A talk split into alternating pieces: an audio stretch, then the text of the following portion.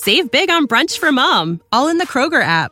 Get 16 ounce packs of flavorful Angus 90% lean ground sirloin for $4.99 each with a digital coupon. Then buy two get two free on 12 packs of delicious Coca Cola, Pepsi, or 7UP, all with your card.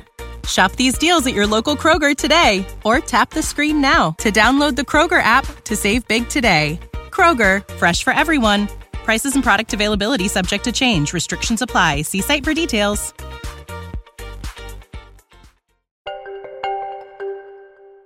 Hi, this is Kimmy, and welcome to this week's quarantine recorded episode of A Little Wiser. For the record, I am recording this in my 10 year old daughter's closet in a sea of dirty Converse. One of my intentions in starting these new mini episodes is to connect you with even more wise and extraordinary people. Today, you're going to drop in on my conversation with Dani Shapiro, who is all of that and more. Dani is a New York Times bestselling author of her memoir, Inheritance. She is the host of Family Secrets podcast, which has about 10 billion downloads at this point. Her work was inspired by her own family secret, which she talks about in today's episode. She also just launched a new podcast, The Way We Live Now, during this time of COVID. Dani is a masterful interviewer. I was interested to go behind the scenes of how she produces and hosts Family Secrets and ask her advice on the art of a great conversation. I've interviewed hundreds of people in two decades of being a journalist, and I can say that in my 20 minute conversation with Dani, I felt like it was a year of graduate school.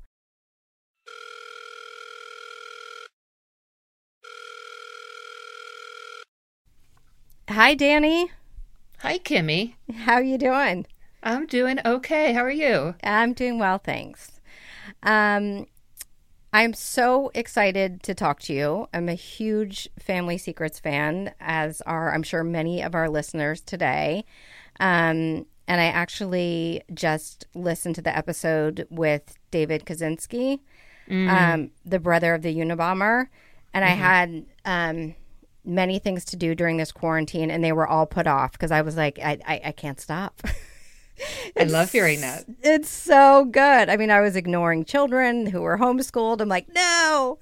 um, so, um, anyways, it, it's wonderful what you've created. But you really are masterful at your art of storytelling and in the podcasting space, interviewing people. And I wanted to talk to you about that process. It's a shared, you know, process. I'm I'm on the same journey of you as interviewing people for podcast and I just think you have a lot to teach me and teach our listeners. No, I love hearing that because when I started Family Secrets, you know, primarily I'm a writer of books. And when you're a writer of books, you spend all your time alone in a room just with the contents of your own mind. Um, and of course, I had certainly done some research and reporting and interviewing um, at various times as a journalist or when I'd be writing something that required it. But it wasn't what I would have necessarily thought was um, a strength of mine. And then when I embarked on Family Secrets, I mean, it's really just a matter of sort of turning the dial um, from, you know, writers and artists are witnesses. We witness the world around us. We're like sort of highly attuned to what we're noticing. And it's kind of turning the dial on that and really just hyper focusing on another person and their story. I mean, when I'm recording one of those episodes for Family Secrets, an hour and a half could go by and it feels like five minutes. I'm in that kind of flow. And I know, but for those who don't, why secrets? Why were you drawn to secrecy and sharing stories of secrets? Well, I had always, as a writer, been drawn to writing about family secrets, both in my novels and in my memoirs, but I didn't know why. And then in 2016, I made a discovery from just having casually done one of those at home DNA tests. Um, I discovered that I had been the family secret, that my dad had not been my biological father, and that my um, parents had really intended for me never to know that. And it was a really kind of earth shattering revelation to make that discovery in the middle of your life. Um, and I began to write about it, and I wrote my memoir, Inheritance. And then when I finished Inheritance, I started noticing that people were telling me their family secrets. Um, they just kind of had this almost reflexive urge. And I also started realizing that so many families have secrets buried um, within them, and it can be for all sorts of reasons. And it's often out of love or out of a desire to protect, out of shame. And I just became really, really interested in hearing more about other people's stories and other different kinds of secrets and and also what people do when we are when we make such a big discovery when there's a before and after to the discovery of a secret um, and in the aftermath what do we learn about ourselves and what do we learn about our lives i was not so much interested in the you know, prurient, like, ooh, secret kind of aspect of it. More like, well, what do we do with this new information and how can we then move forth in our lives with whatever it is that we've learned? I was curious about A, if many of your guests are sharing their secrets for the first time with you, or if they've shared them widely with friends and family. And on that note, creating the safe space for them to share something that is so deeply personal and intimate that they've hid it from the world how how you create that space where where they now feel safe and sharing mm, i love that question most of my guests have either spoken about or written about, or in a, in a couple of cases, even made documentary films about their family secrets. Um, it's turned out not by design, but just the way that it, the way that I've chosen people. That many of my guests are writers who have written about their family secrets, but it's a very different thing to craft a story in the privacy of your own writing space than it is to be drawn out about that story and to share it in um, an intimate way with, you know, essentially a stranger, me, um, and knowing that many, many people are going to be listening. Um, Dolly Parton has this great line, like, figure out who you are and then do that on purpose. Um, it was sort of like that. And one of the things with my guests on Family Secrets is that they know that I discovered a secret too. You know, that my interest in their secret is not clinical and it's not merely journalistic and it's not, I have no interest in sensationalizing anything about their story. Um, and so I approach it with a kind of, um, we're in this together um, feeling because that is literally how I feel. I feel like I am there to honor their story and to hold their story. I I have the image of of literally of like holding the story in my in my open hands. And you know, my guests know that I'm going to shape the story. It's not um, a free form interview that is essentially going to be as we spoke. Um, I'm going to take a transcript that's maybe an hour and 15, an hour and 20 minutes long, and ultimately turn that into an episode that's about 30 minutes, 35, 40 minutes tops. So, with my own narration and VO um, to shape it. So, they have to really trust me in order to be able to like hand me their story essentially.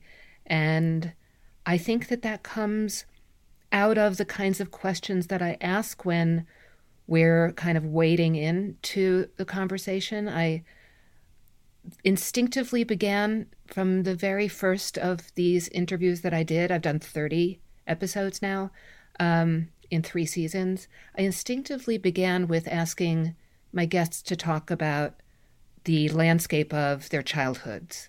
And then I would ask about their mother and I would ask about their father.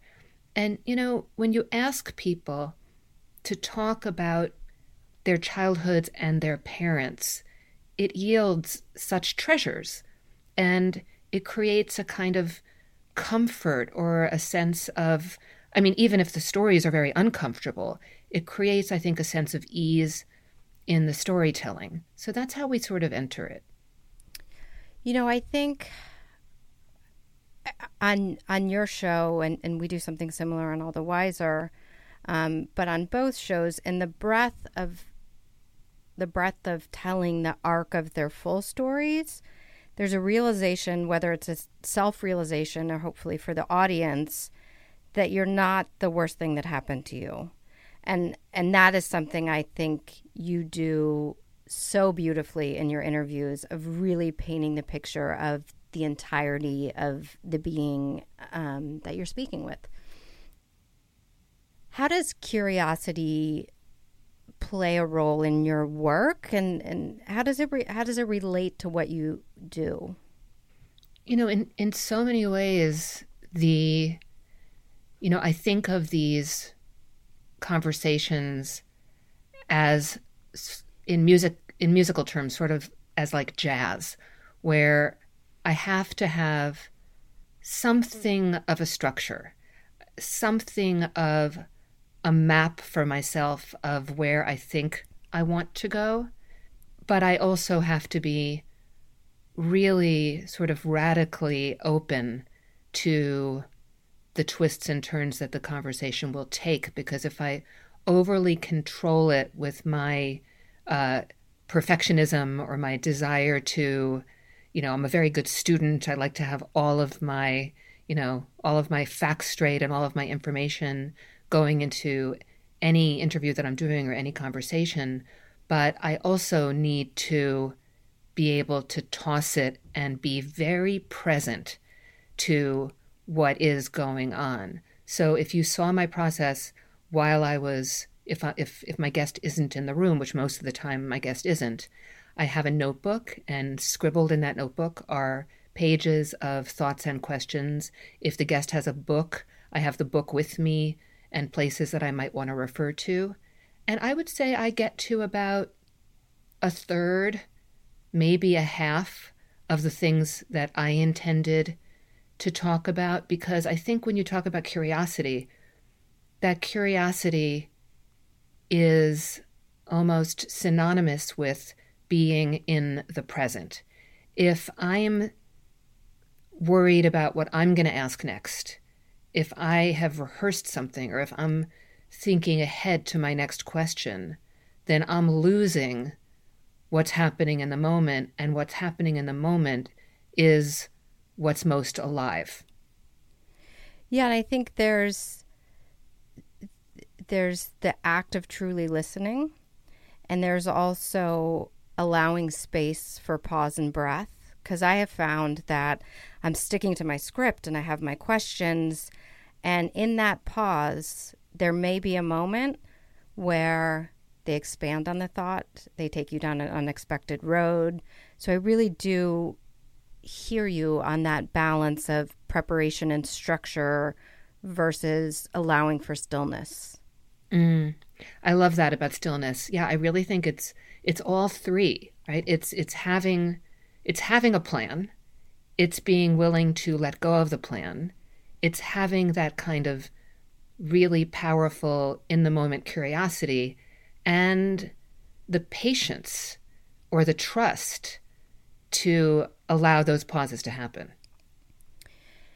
If there is such a thing that you look back and sort of reflect on the interviews that perhaps you're the most proud of, are there some common ingredients? You know, two or three things you say, yeah, when I walk away from an interview and I know it was the very best it could have been, these are the three things that always happen. Hmm. That's a great question. I think if I am surprised by something that happens, um, that's always a very good sign for me. Um, if I am moved, as I often am in episodes of Family Secrets, um, that is also if and if I allow myself, you know, I think this is also a very delicate balance, right? Because to be an interviewer is not to be absent as a personality or as you know to be a host of a podcast or um, i mean there's different kinds of journalism right? There's the journalism in which the journalist is invisible um, and is reporting. And then there's there's also the kind of journalism where the writer and the writer's point of view and perceptions and um, uh, character is in some way a piece of it.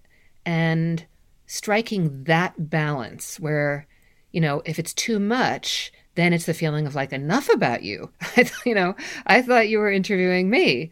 Um, but if it's too little, then then the interviewer really could be anybody and it's not as interesting. So I'm always like looking for the places like you know in retrospect where there's a moment like i'll give you an example. Um, this is an episode upcoming episode of my my second podcast that i recently launched the way we live now. I interview a psychiatrist who's a specialist in addiction and recovery.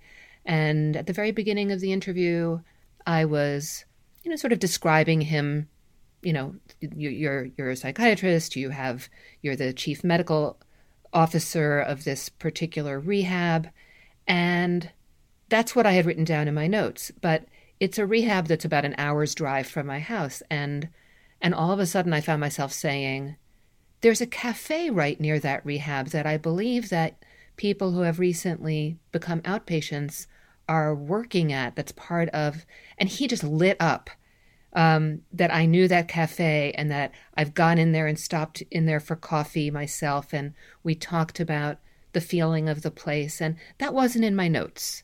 Um, and that was me inserting myself a little bit, but in the service of the story, not in a completely sort of um, digressive kind of way. I think people are curious in watching interviews, and you talk about obviously things of weight, things of significance, pain and trauma, and what it looks like to come out of that. And that involves tough questions when you're asking people about things that are deeply sensitive. How, I think some people would say, how do you muster the courage? But eh, I guess my question is, how do you you navigate that as a listener with grace. What is your what is your process with with that delicate balance of asking the questions you need to ask? Mm. I think it comes from intent. Um, you know, I'm also someone who's been on the receiving end of a lot of those questions, and I know how I receive those questions when I'm being interviewed.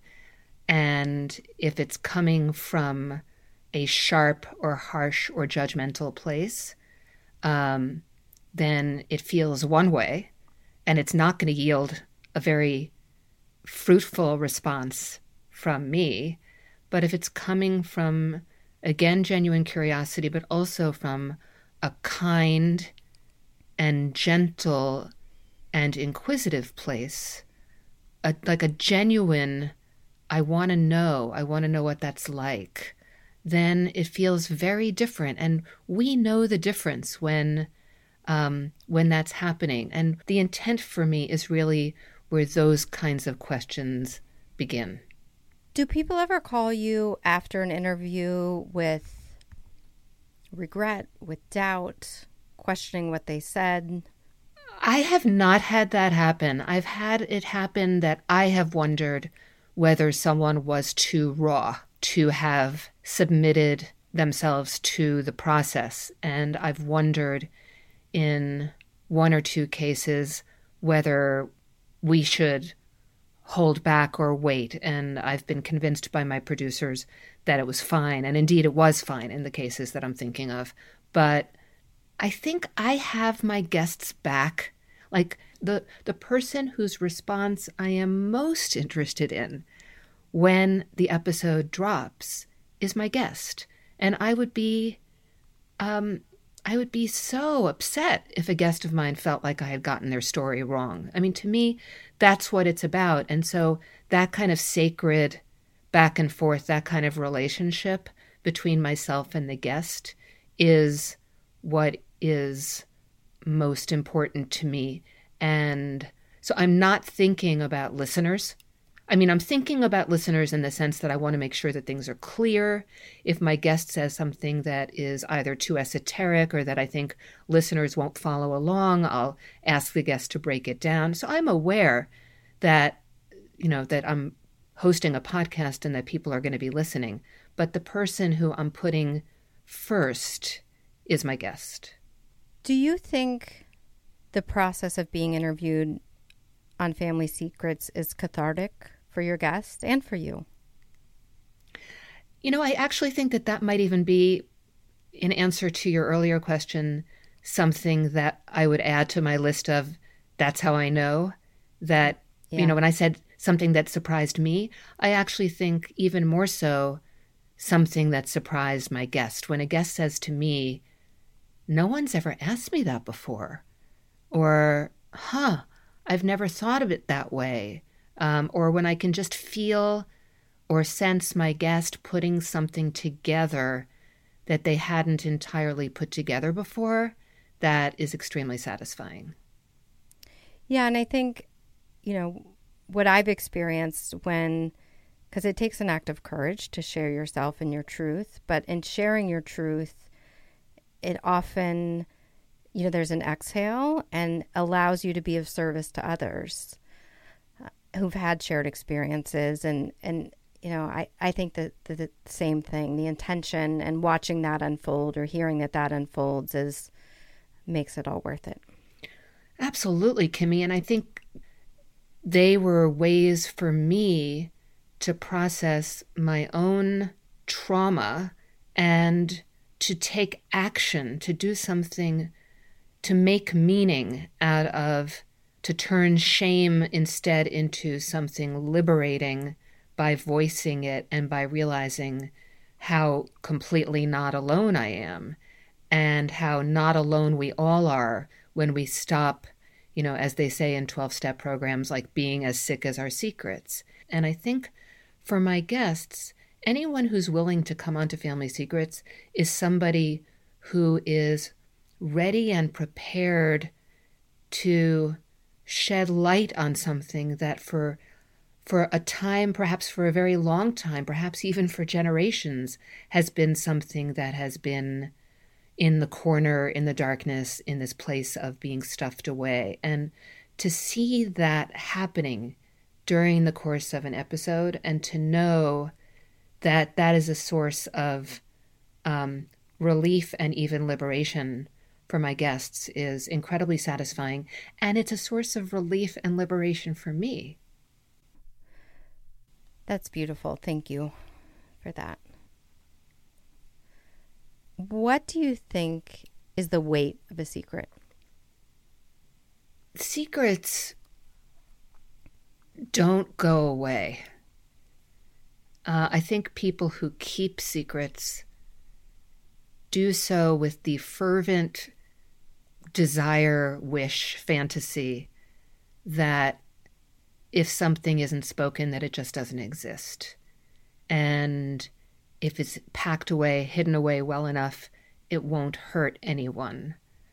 Um, but what I've learned in my own experience, and also as someone who's become a student of secrets in many ways, um, is that what we don't know, maybe even especially what we don't know, shapes our lives.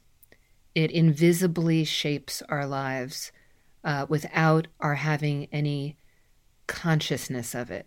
And I think that when our lives have been shifted and shaped and eroded um, and orchestrated by secrets, our lives are being orchestrated by something that we can't even apprehend. And so when those secrets get voiced, get unearthed, get understood, it can be extremely painful and shocking.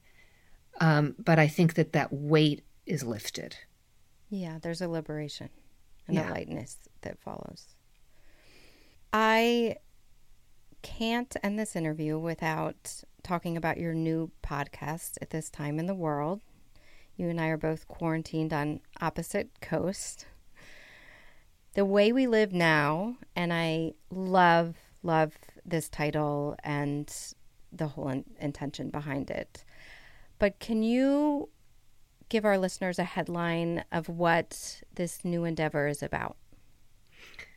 Yeah, absolutely. I mean, so in the early days of quarantine, um, you know, home in my home in the countryside in Connecticut with my husband and son, and I started thinking about what, if anything, was making me feel connected um, or better, you know, but just sort of connected to the outside world at this time when we can't gather. I was thinking about the way that when I would have a conversation with someone else, a friend, or someone I was talking to professionally, um, and they would tell me how they are um, or where they are. I was thinking about the way that we would catch glimpses, or the way we do now on on the news. We'll see talking heads or anchors, and they're in their homes and they've got their bookshelves behind them. And oh, what are they reading? And there's their cat or there's their kid, and there's something so enormously humanizing about that.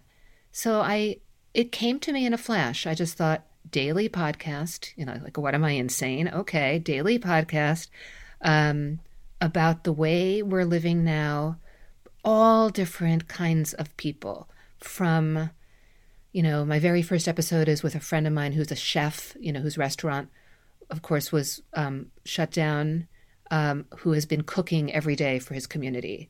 Another episode is a nurse who works in a COVID unit. And a university president, a college student, um, you know, a singer songwriter, uh, a movie star, you know, from the famous to the uh, completely, you know, just regular, everyday people living their lives to people whose businesses have been, have been shut down to college students who don't know if they'll be going back to college in the fall, um, a hotel owner in Italy who's there in his beautiful empty hotel wondering you know, what the rest of his season will, you know, entail. So every day, these like 15, 20 minute conversations. And, you know, just like Family Secrets, it's a gift for me as well because I'm getting to have these conversations with all different kinds of people. And not one single person that I've asked has declined. Not one. I mean, I spoke to Chris Murphy, Senator Chris Murphy, the great senator from from my state, Connecticut. Everyone's saying yes because we're all, I think, longing to um, to reach out to each other, and we have time. We're home for the duration of this pandemic, and um, nothing makes me happier than hearing from people, uh, listeners, saying exactly what I was hoping people would feel, which is this is soothing. This makes me feel more human, more connected. I wanted it to not be part of the news cycle. I mean, I know for myself that the relentlessness of the news can really be crushing. And I wanted to offer something that would be an antidote to that while still talking about, you know, the human, you know, like I always ask my guests, what do you what's bringing you hope, what's bringing you solace. I just feel that these things are really important now more than ever. It's like weaving together the the human tapestry, the human fabric of this of this moment, which I I can't believe you just said that because that's exactly the language that went through my head. I I had a flash. I thought the way we live now is the title. It's a daily podcast and I want it to be a tapestry of voices that's literally what I thought. And you've just said it. So, well, speaking of service, I think The way we live now is of incredible service to the world at this time. So thank you for doing it, and thank you for doing it on a daily basis. I, I don't think most people know what what that takes in preparation and finding stories and recording. And as somebody who's been a journalist for 20 plus years, this is so helpful and insightful and inspiring for me as I continue my work. So, thank you for that. Oh, I'm so glad. It's my pleasure. And it was really a pleasure uh, to talk to you. And I hope that everybody who's listening who wants to make something goes and makes it because me too me now is the moment now is the moment i mean no pressure or anything there can also be this like productivity pressure during quarantine but there's something that is enormously healing soothing liberating about just you know just embarking on something having the idea and then going forth and making it could not be more well said. And thank you, Dani. I'm grateful to introduce you to those folks listening who have yet to be connected with you and hope everybody will tune in to Family Secrets and the way we live now. Thanks, Kimmy. Great to talk to you. Okay. Take care. You too. Bye.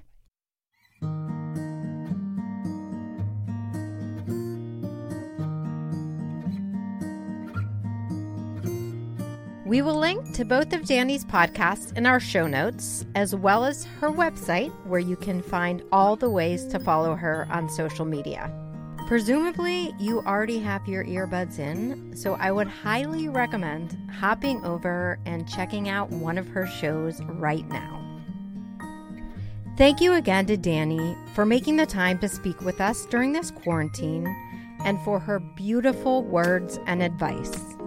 I hope you learned something new about the art of listening and how we can all have more meaningful conversations in our lives. Take care, and we will be back with a brand new episode of All the Wiser next week. All the Wiser is produced by Erica Gerard at Podkit Productions. Our sound engineer is Kelly Kramerick and our associate producer is Kessie Hollister. Thanks for being a part of the All the Wiser podcast. You can subscribe to the podcast, read our show notes, or get in touch with us at allthewiserpodcast.com. You can also follow us on Facebook, Twitter, and Instagram at All the Wiser Podcast. And as always, thanks for listening.